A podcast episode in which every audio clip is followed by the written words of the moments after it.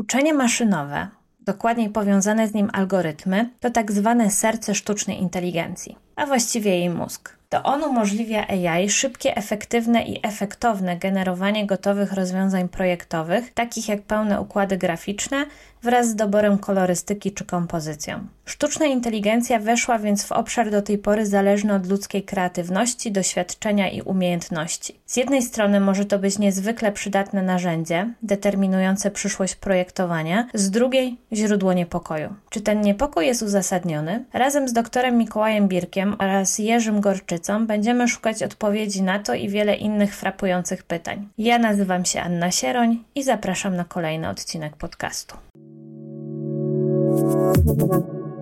Strefa Designu Uniwersytetu SWPS to projekt popularyzujący wiedzę z zakresu projektowania, produktów, architektury, wnętrz, mody i komunikacji. Więcej merytorycznej wiedzy z zakresu designu znajdziesz w kanałach multimedialnych projektu, innymi na YouTube i Spotify. Chciałabym e, rozpocząć od takiego, e, myślę, że dobrego pytania na sam początek, oczywiście jak najbardziej otwartego, żebyście mogli nam tutaj e, dużo opowiedzieć. A więc powiedzcie mi, proszę panowie, jak sztuczna inteligencja zmieniła podejście do projektowania i jaką mamy teraz tutaj sytuację? Ja może zacznę tak troszkę pół żartem, pół serio. Ale Jerzy, ty projektując te okładki do płyt muzycznych, to już niedługo będziesz bez pracy. To za chwilę o tym powiem, ale może nie bez pracy, ale tak, to na ten rynek też się to dosyć mocno wbiło. Na pewno jeśli chodzi właśnie o te takie zmiany, które już teraz obserwujemy i, y, i, i które no, wymiernie wpływają na, na funkcjonujących na rynku twórców czy projektantów, ale też na studentów, na tych, którzy się uczą czy dopiero zaczynają, no to ten wpływ już jest widoczny, on jest już, y, już taki namacalny. Y, coraz więcej takich narzędzi funkcjonuje, które no, oferują de facto gotowe rozwiązania, takie graficzne. Mówię tutaj tak na dobrą sprawę o grafice jako takiej y, ogólnie, nie tylko o projektowaniu, chociaż no, projektowanie jest szalenie takim szerokim y, terminem, dlatego też to, to pasuje. Y, no więc na przykład właśnie ja, ten, ten, ten mój żarcik o tym, że Jerzy będzie bez pracy, bo jeśli chodzi o projektowanie okładek, jeśli sobie Państwo przejrzycie katalog y, nowych płyt y, z gatunku death metal przez ostatnich kilka miesięcy, to prawie na pewno co druga okładka jest wygenerowana przez Midjourney, czyli jeden z tych najpopularniejszych generatorów. Powiedziałbym bardzo dużo. To jest, a jeszcze jak wejdziemy w jakieś y, zupełnie, właściwie w każdym gatunku, nie w death metalu, jest bardzo dużo takich okładek Mm, znam nawet y, wytwórnie, które tylko i wyłącznie takie budżetowe okładki generują, chociaż no, ja się bardzo nie czuję zagrożony, bo część tych ludzi i tak nie byłaby moim jakby targetem, nie byłoby osobą, z którą bym współpracował. Ale też y, zmieniło się, bo na przykład zaczynam dostawać przy zapytaniach y, o ilustrację w ramach, nie wiem, briefu, inspiracji, dostaję pliki z Midjourney. Nie, że mam coś z tym zrobić, tylko no my mamy taką wizję, nie umiemy rysować, ale popatrzcie, tutaj mamy coś takiego, nie? I czy to jest ok, czy to nie jest ok. No oczywiście wiadomo, że to ma być inspiracja, a nie finalna okładka. I różnie z tym bywa. Już się spytałem z takim, że owszem, stwierdziłem, że będę z tym rozmawiał, a spod, ale też taki, no, że odrzuciłem taką rozmowę, ponieważ no, mm, jakby to było mm, narzucenie mi czyjejś wizji przy pomocy algorytmu, który tą wizję jeszcze sobie może nie ukradł, bo to jest zła rozmowa, ale zapożyczył, wymiksował i tak dalej, więc no, ale wpływa to, wpływa w sensie, y, pojawia się na pewno dużo więcej kontentu, nazwijmy to szeroko pojętego graficznego. Już nie mówiąc o zale, y, zaleniu mem, memami całej rzeczywistości internetowej, ale też właśnie w takiej przestrzeni y, projektanckiej pojawiają się zastosowania AI dostarczane na przykład przez klientów jako inspirację. Tak, ja tylko może dodam właśnie, że y, pod względem takim stricte narzędziowym, y, bo, bo to jakby zmienia całe podejście, ale zmienia też właśnie ten, ten taki warsztat po prostu dostępny. Główną taką zmianą jest to, że teraz y, tym, tym prawda, grafikiem może być każdy. Ja to mówię z pewnym przekąsem i, i, i z jakąś tam, prawda, z jakimś cudzysłowiem. Y, natomiast, no właśnie, wyprodukować coś, czego do tej pory nie było, w tym momencie może zrobić każdy bez jakichkolwiek wcześniejszych y, czy umiejętności, czy prób. Bardzo łatwo można właśnie sobie taki obrazek gdzieś tam uzyskać, a także już w tym momencie mamy generatywne wektory, czyli ta grafika już bardziej pod, pod, ten, pod to projektowanie takie designerskie, jeśli chodzi właśnie o logotypy i tak dalej. Generatywne mamy już wszystko, nie tylko tak. wektory tak naprawdę, nie? Tak. W różnym stopniu. Mamy dźwięk, mamy 3D w tym momencie już. Y, część z tych rzeczy jest w jakichś powijakach absolutnych, część już funkcjonuje troszkę jak właśnie rzeczywistość taka. Ja podam na przykład może y, narzędzia w pakiecie Photoshop, który przez w ostatniej aktualizacji zamieścił właśnie tam ten swój model generatywny Firefly, mhm. który pozwala na przykład na bardzo inteligentne uzupełnianie na przykład y, braków y, na, na zdjęciach, dajmy na to, lub rozszerzaniem zdjęcia o, jakąś tam, o jakiś kawałek kadru, którego tam który nie został uchwycony albo którego gdzieś tam brakuje, czy coś trzeba na przykład podmienić.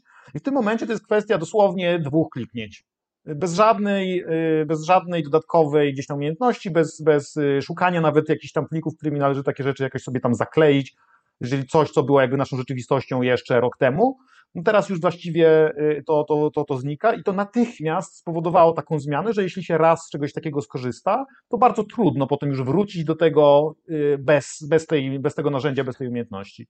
No tak, tylko że że, że, że zauważ, że to jest to, o czym pewnie będziemy później mówić, że to jest narzędzie, takie stricte narzędzie, które jest po prostu, znaczy jasne, to generatywność w Photoshopie można wykorzystywać y, kreatywnie, ale w tym przypadku, jaki to naprawiasz do zdjęć, wypełniacz i tak dalej, no to jest tylko tool, tak jak mieliśmy już wcześniej, tylko lepiej. No ale to, tak jak mówię, za nas tylko wykonuje żmudną pracę, tą część, której i tak nikt nie chciał robić, jak na przykład, nie wiem, do, dokadrowywanie dwóch centymetrów obrazu. Nie? Tak, tak. Rozszerzanie. To jest ten aspekt, właśnie ja to mówię, że to jest grabienie liści albo rąbanie drewna, prawda? Czyli właśnie takie tak, rzeczy, tak, jest... ta robocizna taka, która faktycznie jest tym aspektem pracy, y, o której się kiedyś tam modliliśmy, żeby roboty robiły za nas.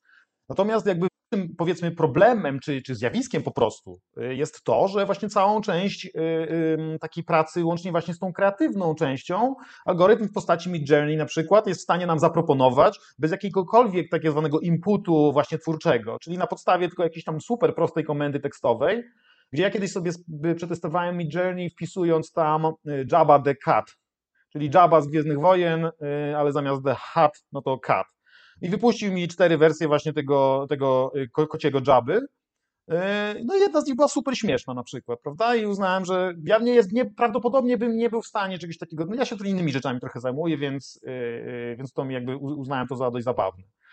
No i to jest właśnie taka podstawowa różnica, czyli to, co odróżnia te narzędzia AI od tych narzędzi istniejących do tej pory, bo do tej pory istniejące narzędzia jednak y, wymagały tego wkładu wstępnego twórczego y, i wymagały umiejętności i wymagały pewnego rodzaju decyzji do, do podjęcia. W tym momencie decyzją jest właściwie wybór tego, co algorytm zaproponuje. Jeśli mówimy o tych takich czysto generatywnych modelach w postaci na przykład Midjourney, który z tej piany pikselowej ubija prawda, te, y, te formy. To jest, wydaje mi się, taka największa chyba zmiana, czyli możliwość uzyskania czegoś, co do tej pory wymagało no, minimum znajomości techniki, minimum znajomości oprogramowania itd. Tak Chociaż nie wiem, czy się ze mną zgodzisz, że e, ten proces selekcji widać absolutnie, czy selekcjonuje to osoba, która mm, ma jakiekolwiek pojęcie, niż osoba, która stwierdzi, o fajne, fajna ilustracja, bo mi się podoba, bo jest w stylu Disneya i to mi się dlatego podoba, nie? I takich jest najwięcej, e, ale no tak jak mówię, e, ja trochę będę tutaj AI bronił, bo widać różnicę między tym, jak to zrobi osoba z wcześniejszym przygotowaniem, wykształceniem, świadomością w ogóle estetyczną, a jak zrobi to osoba, która po prostu potraktuje to jak zabawę, bo większość ludzi na sieci uważa to jako zabawę. To jest, to jest kolejna trochę taka gierka. Robimy sobie memy, robimy sobie grafiki. Owszem, jest część ludzi, które poważnie podchodzi jest to, co bardzo lubimy z Mikołajem, czyli prompt artystów. Jest to też e, dosyć specyficzna sprawa. E, no, ale no, nie jest tak do końca moim zdaniem, że, że jakby to absolutnie zdominuje e, rynek, bo jednak, no, tak jak mówię, widać te różnice wśród, kto to robi, a przede wszystkim tych takich generatywnych, zwykłych, zwykłych, one się zaczynają powtarzać. One wyglądają wszystkie praktycznie identycznie, przez to, że jest to remix zastanego, zastanego yy, czegoś, yy, kultury, którą wcześniej wchłonął algorytm, na której się nauczył, yy, do którego osoba, która promptująca, która nie ma nic do włożenia, jeżeli nic nie włoży, to efekt będzie po prostu jakąś repliką, jakimś remixem tego, co już było, więc to nie będzie nic i w dłuższej mierze ludzie zaczną to widzieć i moim zdaniem już zaczynają. Jest to takie właśnie to, co mówisz, zmęczenie materiału. Yy, poza tym właśnie sam sposób funkcjonowania tych algorytmów, to jak one od yy, zaplecza działają, yy, on powoduje, że ten efekt stricte właśnie wypuszczony, ja mówię wypluty często w taki pogardliwy mocno sposób, wypluwa właśnie nam coś, co jest de facto uśrednione, bo tak został jakby skręcony ten, ten algorytm na tyle, na ile on mógł być, prawda, wyszkolony, żeby efekt, jaki zostaje zaproponowany, był odpowiedni dla tak zwanego y, zwykłego widza czy zwykłego użytkownika y, lub po prostu dla dyletanta, czyli osoby, która no nie zajmuje się takimi rzeczami na co dzień. Nie ma wyczucia, nie ma, nie ma jakiejś tam y, właśnie tej umiejętności po prostu, bo, bo się tym nigdy do tej pory nie zajmowała. Y, I ten efekt jest skrojony właśnie na taką uśrednioną miarę, czyli po prostu właśnie tak jak mówisz, osoby, którym wygenerują sobie obrazek, im się natychmiast wszystko, co ten generator zaproponuje, podoba.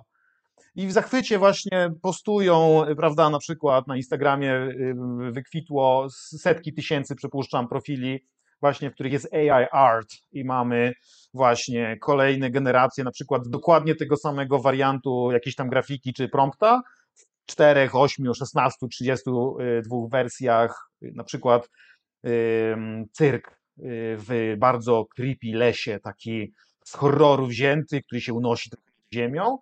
I one wszystkie wyglądają tak samo, prawda? Natomiast ten użytkownik zachwycony jest tym właśnie, że on ma tych grafik 100 w tym momencie jedna za drugą, za drugą, za drugą. Quick dopamine fix, nie? Nic nie robisz, a dostajesz piękną ilustrację, jesteś zadowolony tak, i szczęśliwy. Tak, tak.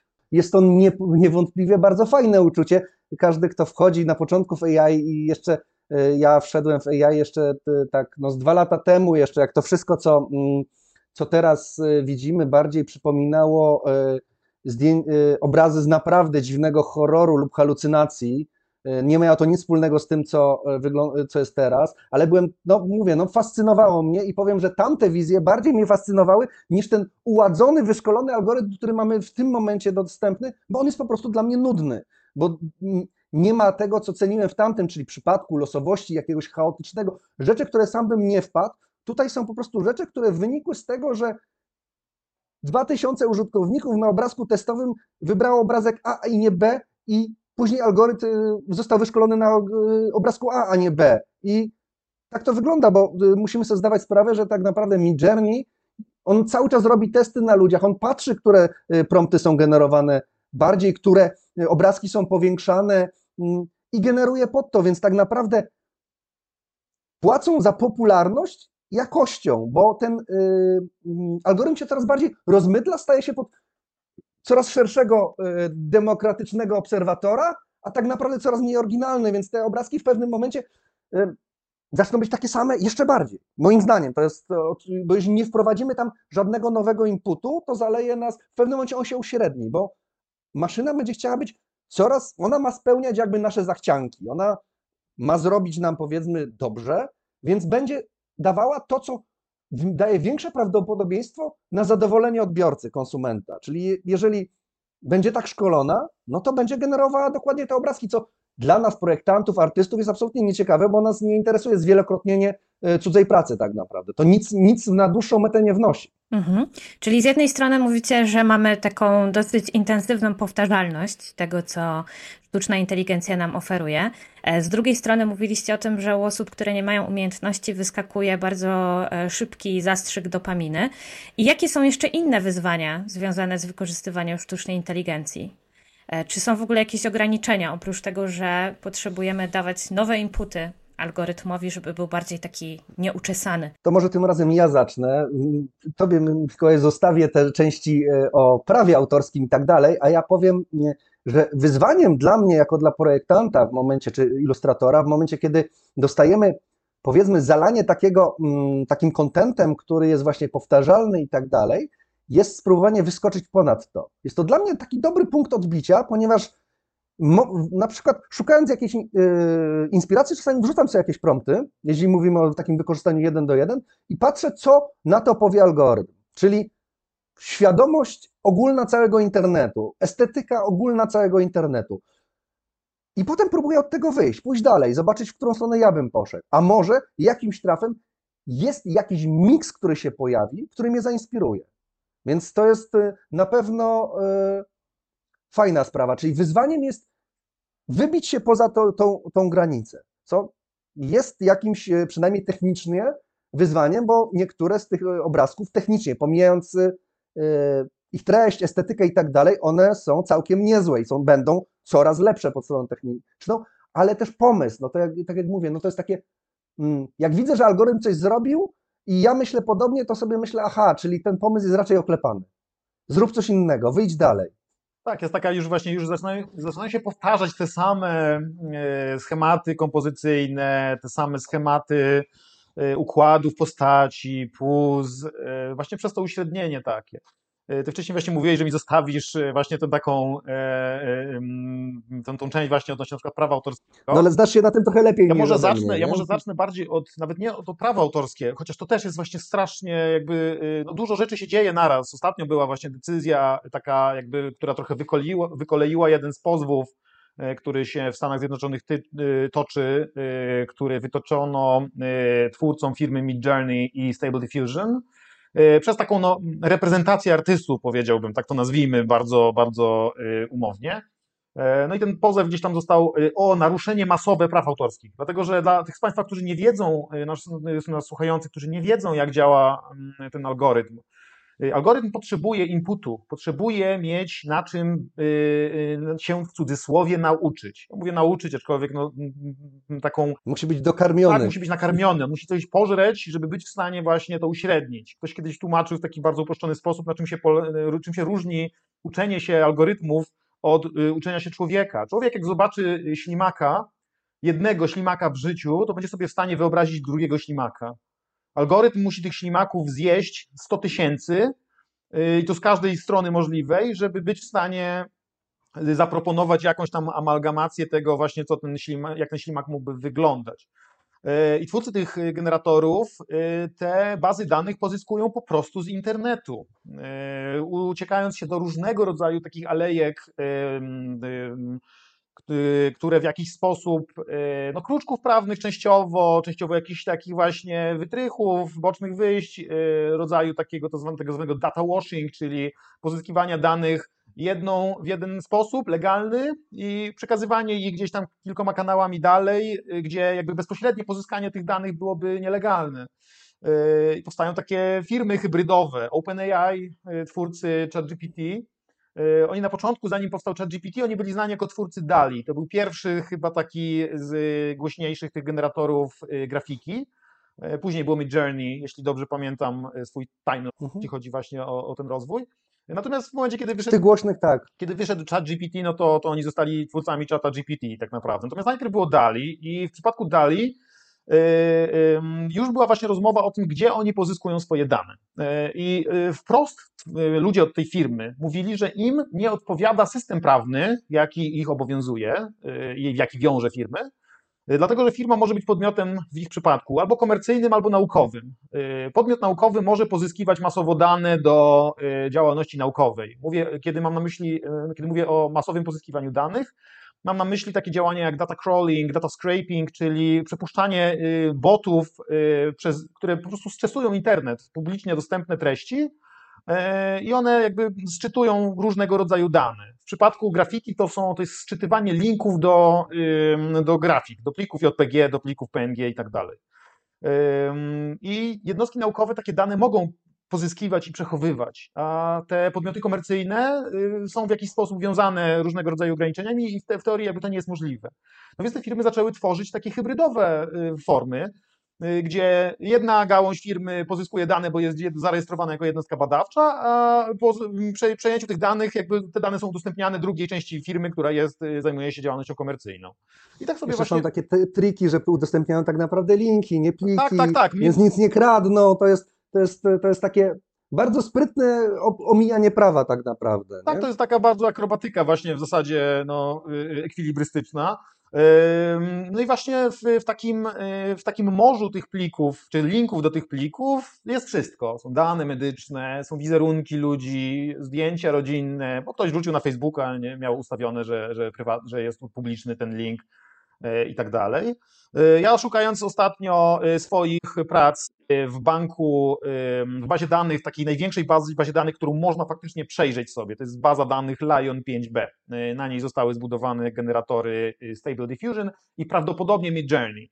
E, Stable Diffusion jest na, e, na licencji open source i po prostu u nich w ich przypadku takie rzeczy można, można się dowiedzieć. E, te firmy w pokroju OpenAI czy, czy właśnie na przykład Midjourney nie udostępniają, nie ujawniają w ogóle na czym one szkoliły, więc mogą sobie pozyskać cokolwiek i jakby nie wiemy. Natomiast twórca Midjourney też wprost przyznał, że no tak, oni mają te swoje grafiki, na których trenowali boty z internetu, Yy, I kiedy w wywiadzie go spytano, czy, czy oni uzyskali pozwolenia, no to on powiedział, że nie, no bo to by było zbyt trudne. Więc my po prostu wzięliśmy sobie te, te, te linki, i, i żeby, żeby trenować te nasze boty. No ale też niestety dzięki temu widać różnicę e, w jakości, nie? W sensie, bo Midjourney oczywiście ma swoją estetykę, ale odstaje, bo pożyczyli sobie dużo więcej danych. Tak, tak, właśnie. Szybciej są w stanie trenować gdzieś tam kolejne generacje tych, tych swoich botów, bo mają bogatszą bazę danych prawdopodobnie, tak? Możemy, możemy założyć, że tak jest tylko i wyłącznie na podstawie tego, jak ten output jest generowany, bo jednak y, jakościowo, technicznie te rzeczy są po prostu z miejsca lepsze w Midjourney niż w, y, u konkurencji. No więc jakby w ten sposób już zaczynamy na starcie, cała baza tych generatywnego, tego generatywnego AI jest zbudowana na takich mm, nie to, że glinianych nogach, ale one są po prostu bardzo y, grząskie, jeśli chodzi o moralność, jeśli chodzi o prawo. E, kiedy jeden z fotografów niemieckich znalazł e, swoje zdjęcia w bazie danych właśnie Lion 5B, on wysłał pismo z prośbą o usunięcie właśnie do autorów tej bazy i w odpowiedzi dostał wezwanie do zapłaty karnej chyba 2000 euro za nieuprawnione żądanie odnośnie naruszenia praw autorskich, bo oni tam wyjaśnili, prawda, że to są linki, a to nie są jego prace, coś tam, coś tam i proszę nam zapłacić, bo inaczej pana pozwiemy. Także yy, tak działają, te, tak działają te firmy, trzeba generalnie uważać, co się robi. Ja właśnie dokończę wątek, który zacząłem. Ja w bazie danych Lion 5B znalazłem swoje zdjęcie. Swoje grafiki także, mam swoje, moje obrazy zostały sczytane przez ten algorytm, ale znalazłem tam też swój wizerunek, dlatego że algorytm sobie pobrał, przeczesał sobie YouTube i na y, jednym z, y, na, na kanale YouTube'owym mojej uczelni macierzystej jest wywiad ze mną i tam po prostu jest mój wizerunek, prawda? I ta baza danych jest szkolona i tworzy produkty, które są komercyjnie dostępne za opłatą, w, w oparciu, no między innymi oczywiście o mój wizerunek. To jest oczywiście kropelka w tym morzu, ale takich wizerunków i tak dalej jest mnóstwo. Właśnie ludzie znajdowali tam jakieś dane medyczne, rzeczy, które gdzieś tam wypłynęły i, i tak dalej. Także to jest taki jeden pierwszy z problemów. E, sądy póki co odmawiają rejestracji praw autorskich do obrazów stricte wygenerowanych przez y, algorytm y, generatywny. Czyli jeśli wygenerujemy sobie z Midjourney obrazek, jak na razie żaden z sądów ani w Stanach Zjednoczonych, ani w Unii Europejskiej nam czegoś takiego nie zarejestruje, jako że my jesteśmy autorami. No bo nie jesteśmy tak de facto. Tak. Nie? Y, ja rozmawiając z, z, takim polskim prawnikiem od prawa autorskiego, zresztą zrobię mu małą reklamę, Marek Nowicki prowadzi świetny blog dla twórców, nazywa się legalneportfolio.pl I on pisał dużo, ja z nim rozmawiałem na temat właśnie takich kruczków, haczyków odnośnie tego, co można na przykład zarejestrować w takiej sytuacji, jak wygląda kwestia prawna. No i on mówi, że w zasadzie to taki długi prompt, czyli ta komenda tekstowa, których się do tej pory używało, prawdopodobnie Jurek też się ze mną zgodzisz, pewnie niedługo już się trzeba będzie używać, bo zaraz ChatGPT już właśnie... Mm, już nie, tak, moim zdaniem już nie trzeba. Naturalnym językiem no. można po prostu wydawać komendy, a nie kombinować z przecinkami i różnego rodzaju innymi jakimiś tam quasi. No takim, językiem, który. Tak, takim tak, quasi programistycznym, no. prawda, językiem, bo to jest taka forma bardzo takiego tak, tak. Y, programowania na chłopski rozum, że tak powiem.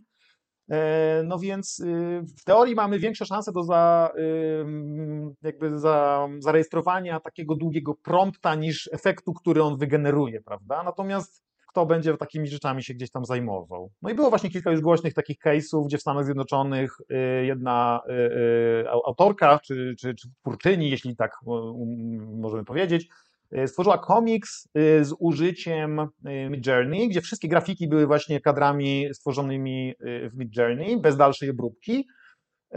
Swoją drogą bardzo ciekawe, bo ona użyła twarzy aktorki Zendai jako bazy dla swojej bohaterki i bohaterkę nazwała Zaraya. Także bardzo, bardzo. Ale tam, ale scenariusz napisała chyba sami, ten scenariusz jej dopuścili jako taki, tak. ale nie, e, nie Tak, graficznie. sąd określił i to było kilka razy, były jakieś apelacje, tu wracało, no, dostała ten patent, potem jej go zabrano.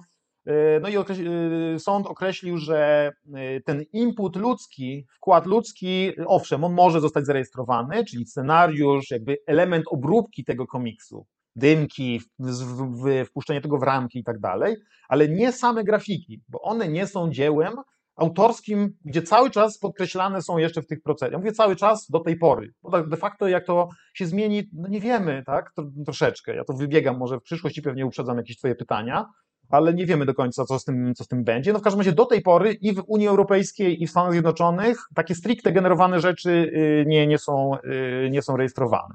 Natomiast w praktyce Marvel już wypuścił, Marvel już wypuścił serial, w którego czołówce jest w którego czołówce jest właśnie zanimowane obrazy z, z Mid Journey prawdopodobnie, bo wyglądają tak właśnie standardowo jak, jak Mid Journey z zeszłego roku. Tak. Chociaż chyba gdzieś tam mówili, że to jest jednak stable i tłumaczyli się oczywiście, że to ta estetyka taka miała być i tak dalej, to był eksperyment. A czy jako eksperyment to cenię, tylko nie wiem, czy w tak komercyjnym y, podejściu jak Disney. Tak, dlatego że właśnie pytałaś Aniu o ograniczenia, prawda? I na przykład y, są firmy, y, które y, na przykład game deweloperskie, ja trochę mówię właśnie znowu z przekąsem. Jest we mnie dużo złośliwości odnośnie całej tej, y, całej tej afery z AI, natomiast y, no nie, nie da się ukryć, że jest to bardzo ciekawe i że są to przełomowe zmiany. Y, natomiast no, taki sceptycyzm zdrowy mam, staram się pielęgnować w sobie odnośnie tych wszelkiego rodzaju no, no, nowości. No i właśnie tak mówię, firmy większe, których są prawnicy, którzy zajmują się tym, żeby te rzeczy były czyste, y, grafikom swoim y, dają w umowach klauzulę zakazu korzystania z generatorów. Y, jest tam, jest tak wielokrotnie. Są owszem firmy, w których na przykład dopuszczane jest, tak jak Jurek mówił, dopuszczane jest generowanie jakichś inspiracji, czy jakichś takich właśnie szkiców, natomiast pracu, pracować później z tym dalej musi człowiek nawet chyba nie dopuszczają nawet jako, nie wiem, elementy do fotobaszu, że wygenerujesz sobie, nie wiem, kawałek ręki, nie? Tak, tak. tak. Chyba tego, takie, no niektóre filmy też, y, znaczy podobno, na przykład Blizzard podobno pracuje nad swoim własnym generatorem, który ma nie odebrać y, pracy, tylko jakby poszerzyć możliwości kreatywne ich zespołu, żeby właśnie odciążyć ich od takich rzeczy repetytywnych i dać możliwość właśnie większego wypłynięcia na szerokie wody, bo rzeczywiście AI jest w stanie nam to dać, że zostawiamy jakby część kreatywną ludziom, a wszystko co powtarzalne generują e, za nas algorytmy, czyli potencjalnie możemy więcej czasu stworzyć na kreację i to, ten kontent może być bardzo oryginalny, bo jakby mamy na niego więcej czasu, ale czy tak będzie, no zobaczymy. No, bardzo bym chciał, ale ja w ogóle cieszę się, że poruszyliście ten wątek praw autorskich i tego, jak jest e, użycie sztucznej inteligencji dyskutowane w kontekście pracy kreatywnej, bo oczywiście nie tylko w projektowaniu, ale też na przykład e, w pisaniu to jest istotne. Ja ostatnio widziałam cały kurs, e, ktoś reklamował cały kurs Napisz powieść przy pomocy sztucznej inteligencji, więc no nie zapisałam się, nie zainwestowałam w tą ciekawostkę, natomiast e, to e, popchnęło mnie do takiego myślenia i zadawania sobie pytania, jakie są w ogóle potencjalne skutki uboczne stosowania sztucznej inteligencji właśnie w takich działaniach projektowych, e, związane przede wszystkim z etyką, no bo jednak to, czy napiszemy samodzielnie książkę, czy wygeneruje nam ją algorytm, no to jednak się trochę różni właśnie w podejściu do tego, czy czuję się autorem i będę profity z tego czerpać, nie? Jerzy, może, może, może ty zacznij od całej afery, od której się zaczęła walka artystów z algorytmami w zeszłym roku, kiedy wyszło Mid Journey. Greg Rutkowski, yy, nazwiska, prawda? Znaczy tak, zacznijmy od tego, że najpierw artyści dostali to do ręki, byli zachwyceni. Wszyscy. Dopóki się nie dowiedzieli y, w ogóle, co siedzi. Y, pierwszy rzeczywiście Greg Rutkowski, y, nazwisko, które w pewnym momencie było praktycznie w każdym prompcie, ponieważ było magicznym zaklęciem, które pozwalało wygenerować ładniejszy obrazek, ponieważ to oraz trending on ArtStation powodowało, że ten algorytm kierował się w jakieś konkretne kierunku, czyli jakby wpływało na jego kreatywność, co już samo w sobie świadczy o tym, że bardzo był specyficznie wyszkolony i wiadomo już na czym był wyszkolony, więc artyści się strasznie wkurzyli. Y, ja trochę jestem z boku tego jakby procesu, no bo rzeczywiście Gred Rutkowski mm, no, miał powód, żeby, żeby wytoczyć, wytoczyć ciężkie działa, poszli za nim inni artyści, był cały, y, cały mm, mm, proces na, na, na ArtStation, gdzie ludzie wrzucali znaki anty-AI, żeby jakby, żeby nie było tych danych, które mają mm, jakby pobierał algorytm, nie? bo jeżeli całe trending on our station jest znakami anty-AI, to ten algorytm nie ma się co znaczy moczyć oczywiście troszeczkę się, się, to było troszeczkę moim zdaniem za daleko i tak naprawdę nic nie zmieniło, jeśli chodzi o to wrzucanie AI, no ale no, sam głos tych wielkich artystów dużo, dużo zmienił i też ludzie się zaczęli zastanawiać w tym momencie, ok, dobra, AI sobie nigdzie nie pójdzie, kopiowanie Grega Rutkowskiego w ogóle nie ma sensu, ale czy to AI możemy wykorzystać w jakiś sposób etyczny? I tu się właśnie zaczęło pytanie, czy AI może być etyczne, bo jasne, zrobienie, to jest na dzień dobry, to, to jest taki sam plagiat, jakbym e, zapłacił artyście, oczywiście mm, trochę inna skala, jeśli chodzi o ilość generacji, i powiedział: Słuchaj, y, chcę mieć teraz y, kopię takiego, takiego obrazu Picassa, nie? I żeby jeszcze on był podpisany Picasso, i żeby jak był najbardziej podobny. No to jest dokładnie to samo powiedzieć algorytmowi: zrób mi mm, y, obrazek w stylu Rutkowskiego.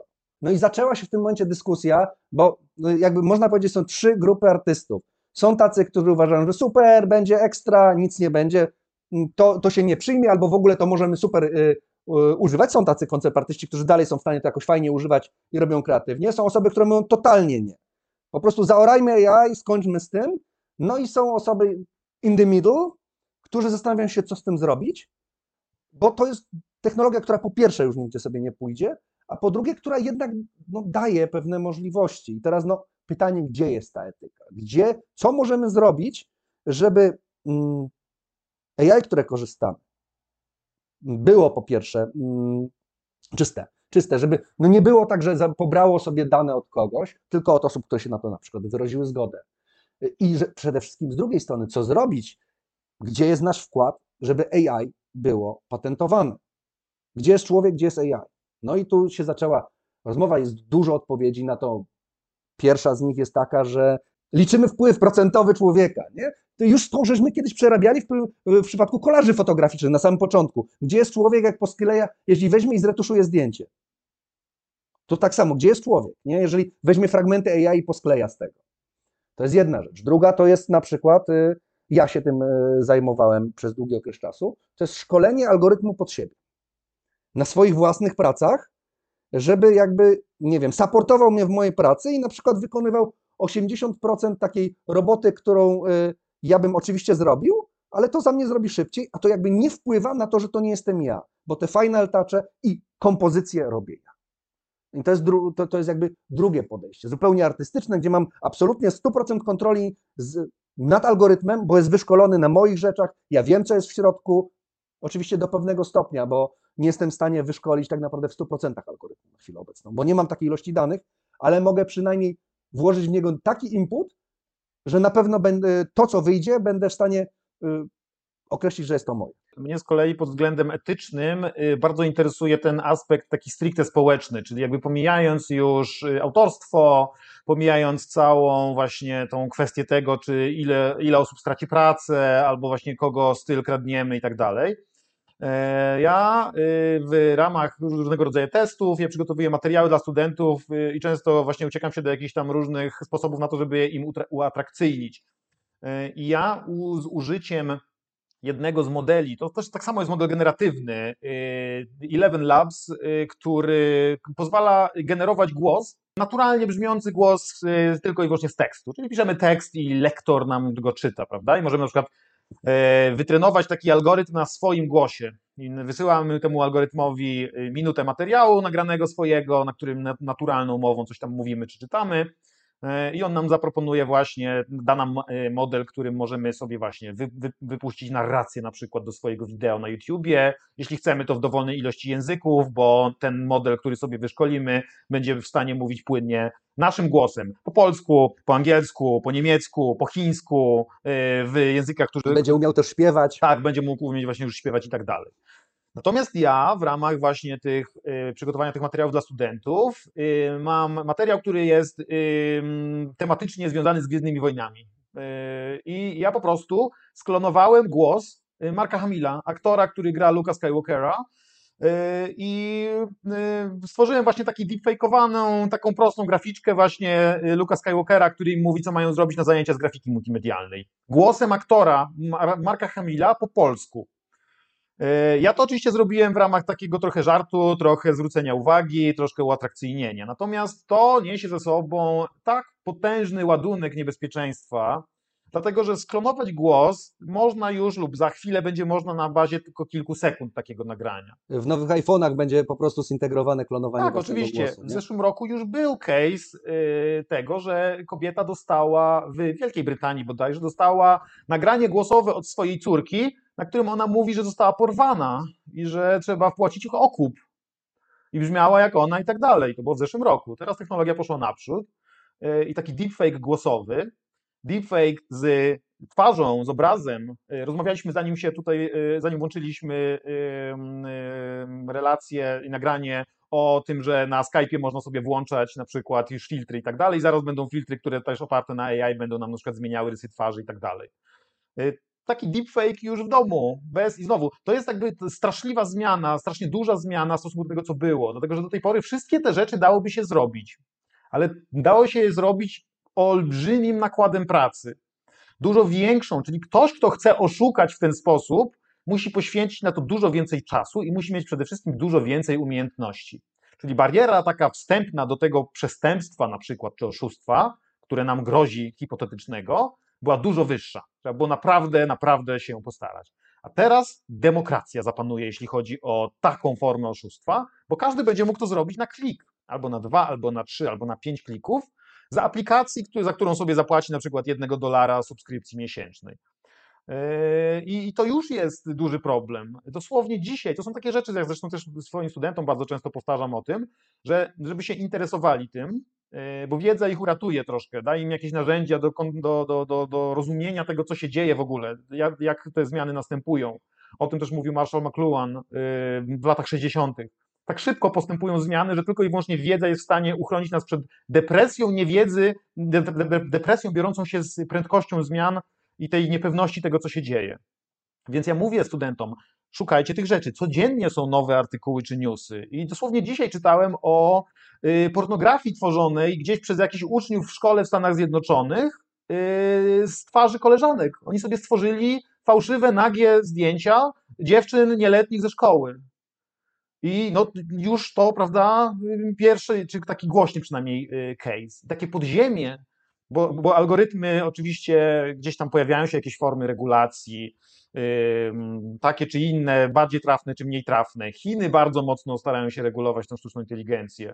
Częściowo oczywiście dlatego, żeby nie tworzyć łatwo treści, które nie są zgodne z linią partii, ale z drugiej strony właśnie ktoś na przykład wygenerował za pomocą czata GPT i chyba Midjourney czy Dali fałszywy artykuł o y, katastrofie kolejowej y, gdzieś tam w Chinach i poszedł za to do więzienia za, za jakby takie wykorzystanie tych, tych narzędzi. Był fałszywy artykuł, włącznie ze zdjęciem, post na Twitterze o, nie wiem, że wybuchła bomba w Pentagonie i tak dalej. Y, I odbiło się to oczywiście y, w ciągu 15 sekund, y, giełdy światowe klęknęły.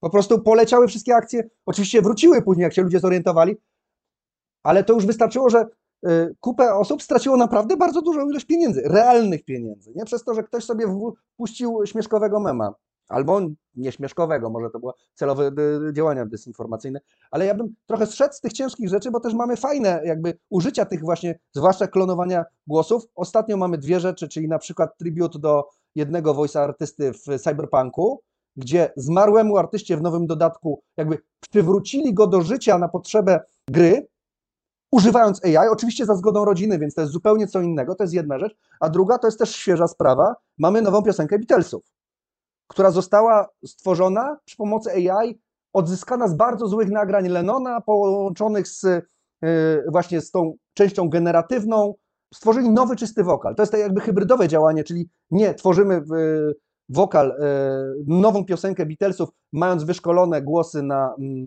na Beatlesach oraz drugi algorytm na, na muzyce Beatlesów, tylko jakby ratujemy coś, co istniało w bardzo złym stanie i przywracamy to do, do użytku publicznego.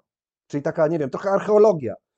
Odtwarzamy coś, co, co istniało w bardzo słaby sposób, na współczesne standardy. To jest też moim zdaniem bardzo ciekawa rzecz, ile rzeczy uda nam się odtworzyć, które jakby do tej pory wydawały nam się utracone, przywrócić, odratować czegoś, co nie istniało dzięki AI. Nie? Dla mnie to jest fascynujące, że możemy usłyszeć coś, no ale z drugiej strony rzeczywiście możemy usłyszeć ludzi śpiewających piosenek, których nigdy w życiu nie wykonali, bo już dawno byli martwi, kiedy ta piosenka powstała, nie? No to to jest, to jest druga strona, to jest nie? przykład taki właśnie dokładnie ten, o, czym, o którym mówisz, który jakby we mnie taki nieograniczony smutek spowodował.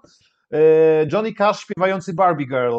Można znaleźć na YouTubie. Można znaleźć, aczkolwiek te rzeczy widziałem, były usuwane, e, dlatego że wytwórnie i e, ludzie, którzy mają prawa, gdzieś tam walczą z tym. I to też swoją drogą jest bardzo ciekawe, dlatego że y, podejście tych twórców y, tych algorytmów generatywnych do muzyków versus ich podejście tych samych twórców do y, grafików i artystów plastycznych jest całkowicie odmienne. Dlatego, że Stable Diffusion, którzy wytrenowali swoje boty na po prostu masowym zebraniu sobie tylu grafik, ilu chcieli z internetu, wypuściło ostatnio swojego bota do generowania muzyki i on już był trenowany tylko i wyłącznie na rzeczach open source, na rzeczach z otwartych baz, dan, baz dźwiękowych i na tych, które zostały yy, dostarczone przez muzyków lub bodajże kupione. Nie jestem, nie jestem pewien tego kupowania, ale yy, mieli pozyskane świadomie te, te rzeczy. Koszmarny jest ten generator dźwięku, dlatego że właśnie nie można było zaryzykować i oni sami przyznali to w jakimś tam wpisie na blogu, że y, no przecież nie mogą, prawda, na, y, na y, katalogu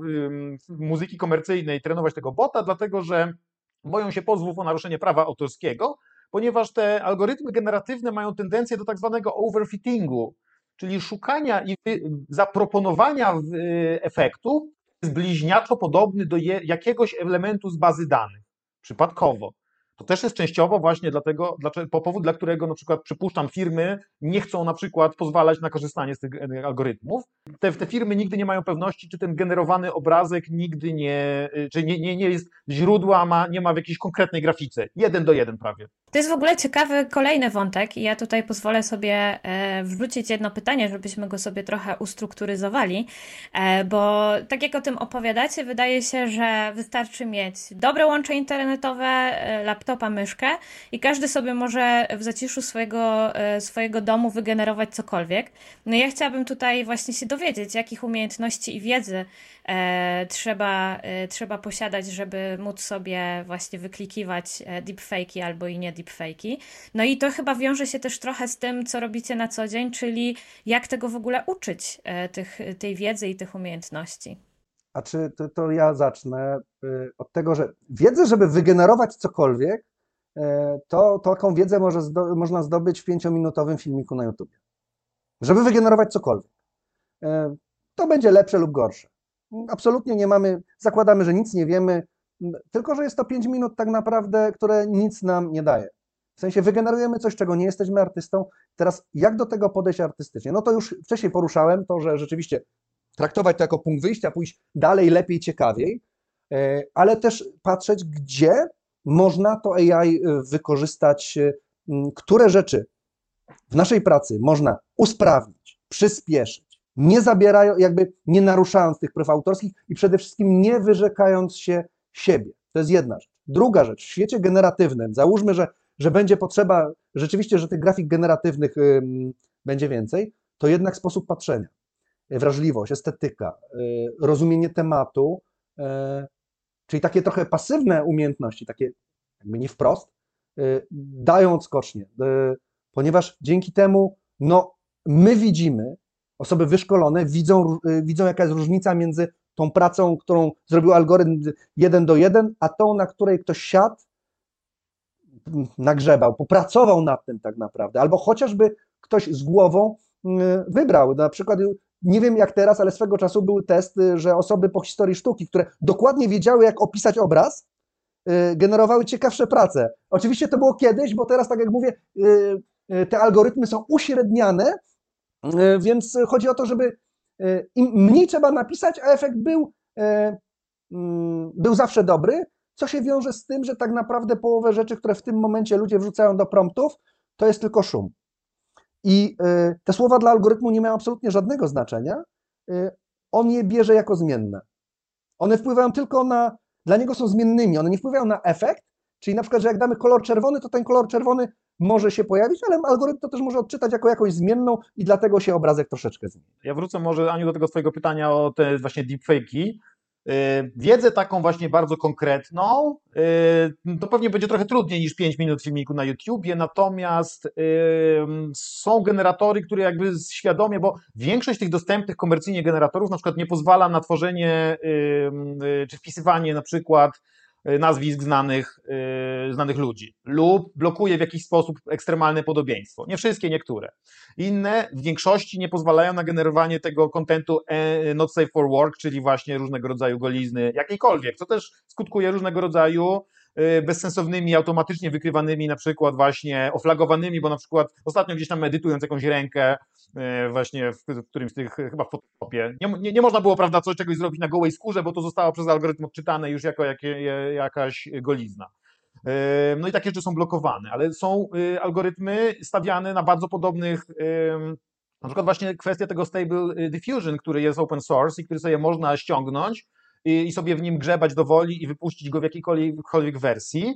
E, tam nie ma takich ograniczeń. Albo można wypuścić sobie dwa wersje tego modelu, w którym ograniczenia właśnie y, gore, czy, czy, czy pornografia różnego rodzaju i tak dalej, tego, tego nie ma po prostu. Nie, nie, nie nakładają żadnych tych ograniczeń. E, I tak samo jak można właśnie w algorytmach tych komercyjnych na przykład wytrenować Midjourney, żeby on tą samą twarz powielał na wielu różnych wariantach. Zresztą była Jedną z takich popularniejszych aplikacji była bodajże Lensa, która generowała y, awatar na media społecznościowe, portret w jakiejś dowolnej stylistyce, wrzucało się tam swoje zdjęcia, swoją drogą te zdjęcia z tego co pamiętam szły do Chin gdzieś y, i tam sobie gdzieś są przechowywane teraz y, w jakichś bazach danych, no i właśnie dostawaliśmy tam kilkadziesiąt czy naście tych, tych portretów.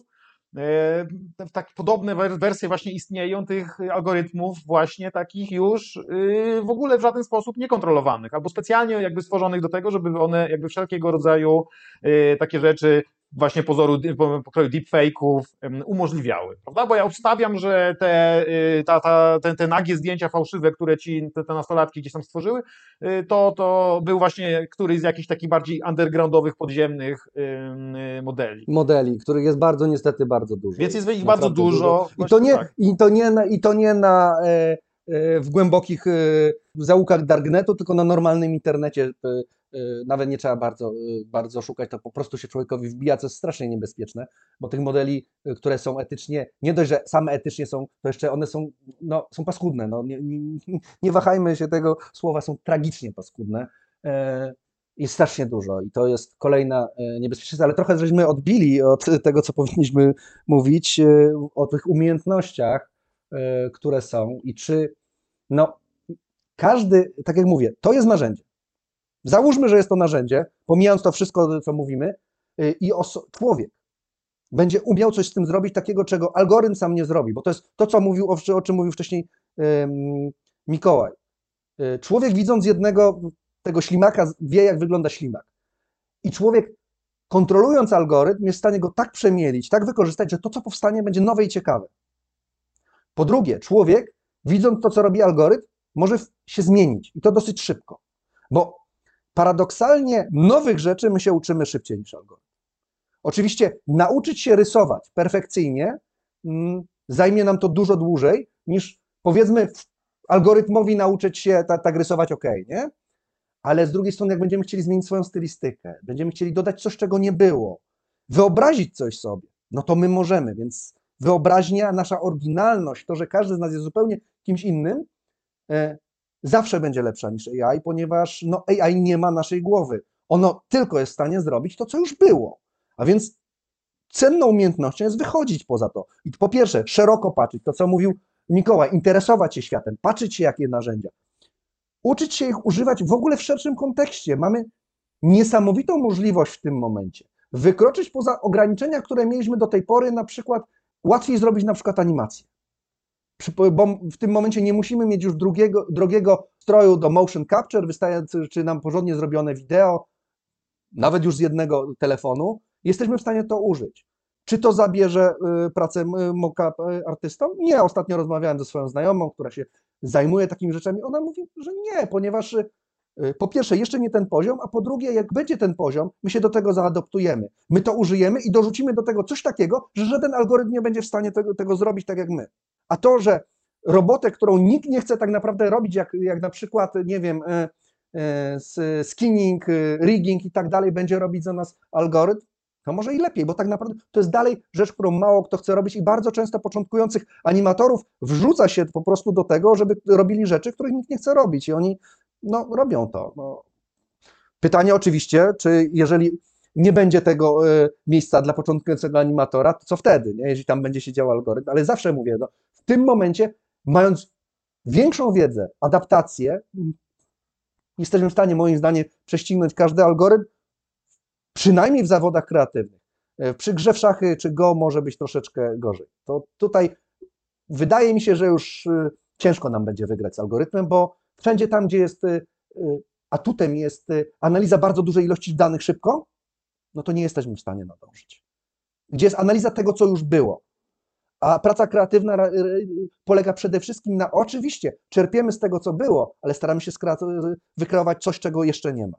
No, algorytm Jedyne, co może, to może wróżyć z fusów i wymyślić, co mu się wydaje, że będzie. Czasami będzie to coś fajnego, bo ja nie twierdzę, że halucynując, bo to bardzo często są po prostu halucynacje, algorytmie, algorytm nie zrobi co, czegoś, e, czegoś ciekawego. Nie? I już mamy przykłady artystów, którzy wychodzą, mm, wywodzą się niby ze sztuki generatywnej, ze sztuki generatywnej, e, używają algorytmów sztucznej inteligencji, ale w taki sposób, że to, co powstaje, jest zupełnie inne. To y, prace, mówię tu o Refiku, jego prace nie przypominają y, mangowych, komiksowych postaci z Midjourney. To jest w ogóle wyjście w inną przestrzeń, w inną jakość, w inną estetykę, gdzie AI jest tylko jakąś narzędziem, jest chmurą i się w ogóle, on się bawi w ogóle tą chmurą danych, on mieli te gigantyczne zasoby, on trenuje specjalne e, e, modele, żeby to robić i to jest zupełnie coś, czego wcześniej w tej formie nie mieliśmy, czyli człowiek plus algorytm powstaje coś zupełnie nowego, czy nowa dziedzina, której wcześniej żeśmy nie mieli, więc y,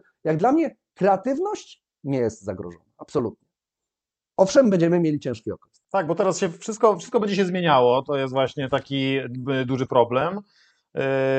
Zmienią się rodzaje zawodów zmienią się, niektóre pozycje w ogóle znikną, y, inne się scalą na przykład w jedno, wiele takich właśnie cząstkowych działań będzie w stanie wykonywać jedna osoba na przykład. Co też jest ciekawe. Tak, to nie? wszystko jest właśnie w sensie, ciekawe. Bo jeden artysta będzie w stanie tworzyć dużo większe produkcje. No już teraz jest jeden samemu. artysta już. w stanie y, stworzyć dużo większe produkcje, a to się jeszcze bardziej jakby rozpędzi.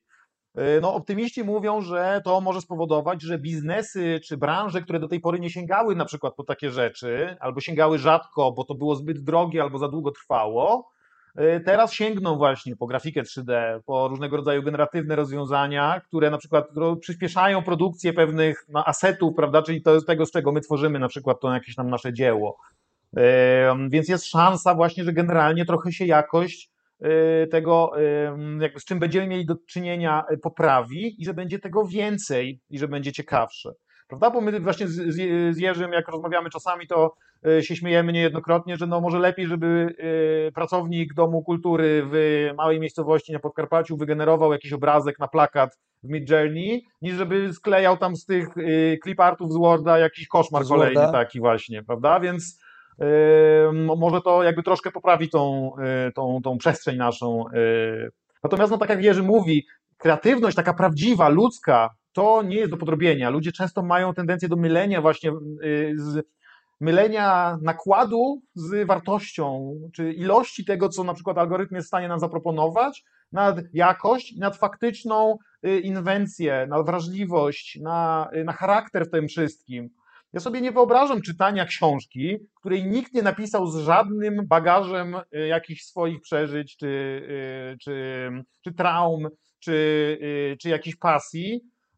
Podobnie nie wyobrażam sobie oglądać filmu, mimo że w sumie oglądamy mnóstwo już takich filmów bo hollywoodzkich, skrojonych po prostu na miarę i mających pasować do, do tego okresu wakacyjnego i tego, żeby był blockbuster, który się sprzeda, prawda? I to też moja nadzieja, że to przełamie, nie? Tak. Że AI przełamie, bo w momencie, kiedy tak łatwo będzie wygenerować to może ludzie wreszcie zaczną sięgać po coś z głodu, po coś nowszego, innego, ciekawszego, nie? Bo jak odpowiednio długo, patrzy się na algorytm, to zaczyna się widzieć konsekwentnie powtarzające się rzeczy, sposób, nazwijmy to sposób myślenia, doboru, no jak się wygeneruje dużo obrazków, to człowiek po prostu zaczyna już widzieć rzeczy, których tam nie chciał widzieć, no i po prostu zaczyna widzieć pustkę. Ja to, to, to powiem od strony kreatywnej.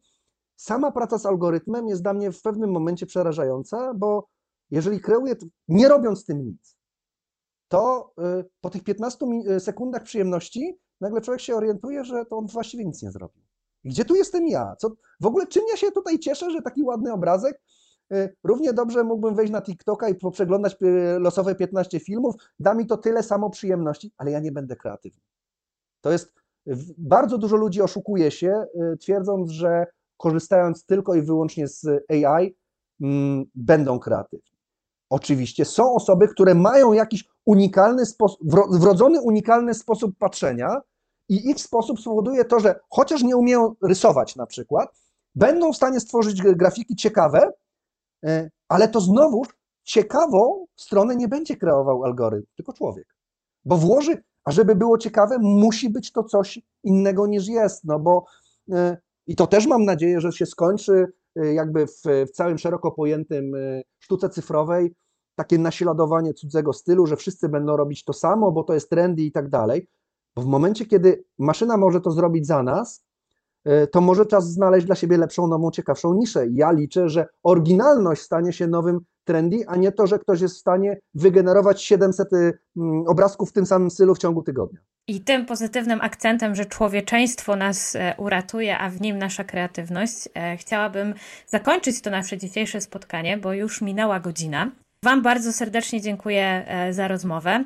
Państwu dziękuję za udział w, dzisiejszej, e, w dzisiejszym spotkaniu. Naszymi gośćmi byli artysta cyfrowy, projektant grafiki użytkowej, czyli Jerzy Gorczyca oraz grafik specjalizujący się w ilustracji, rysunku tradycyjnym, animacji 2D, montażu wideo oraz kompozycji, obróbce dźwięku dr Mikołaj Birek. Przypominamy, że uruchomiliśmy nową filię Uniwersytetu w Krakowie, a w ciągu kilku najbliższych lat Wyższa Szkoła Europejska imienia księdza Józefa Tischnera zostanie zintegrowana z filią Uniwersytetu SWPS. Po więcej informacji zapraszamy na stronę, do której link zamieściliśmy w opisie spotkania. Zapraszam też na kolejne webinary Strefy Designu Uniwersytetu SWPS. W międzyczasie zachęcam do czytania, oglądania i słuchania naszych materiałów na blogu Strefy e, Designu Uniwersytetu SWPS, na YouTubie i w serwisach podcastowych, m.in. na Spotify. E, jeszcze raz dziękuję bardzo za spotkanie i dobrej nocy. Dziękujemy. Do widzenia. Thank you.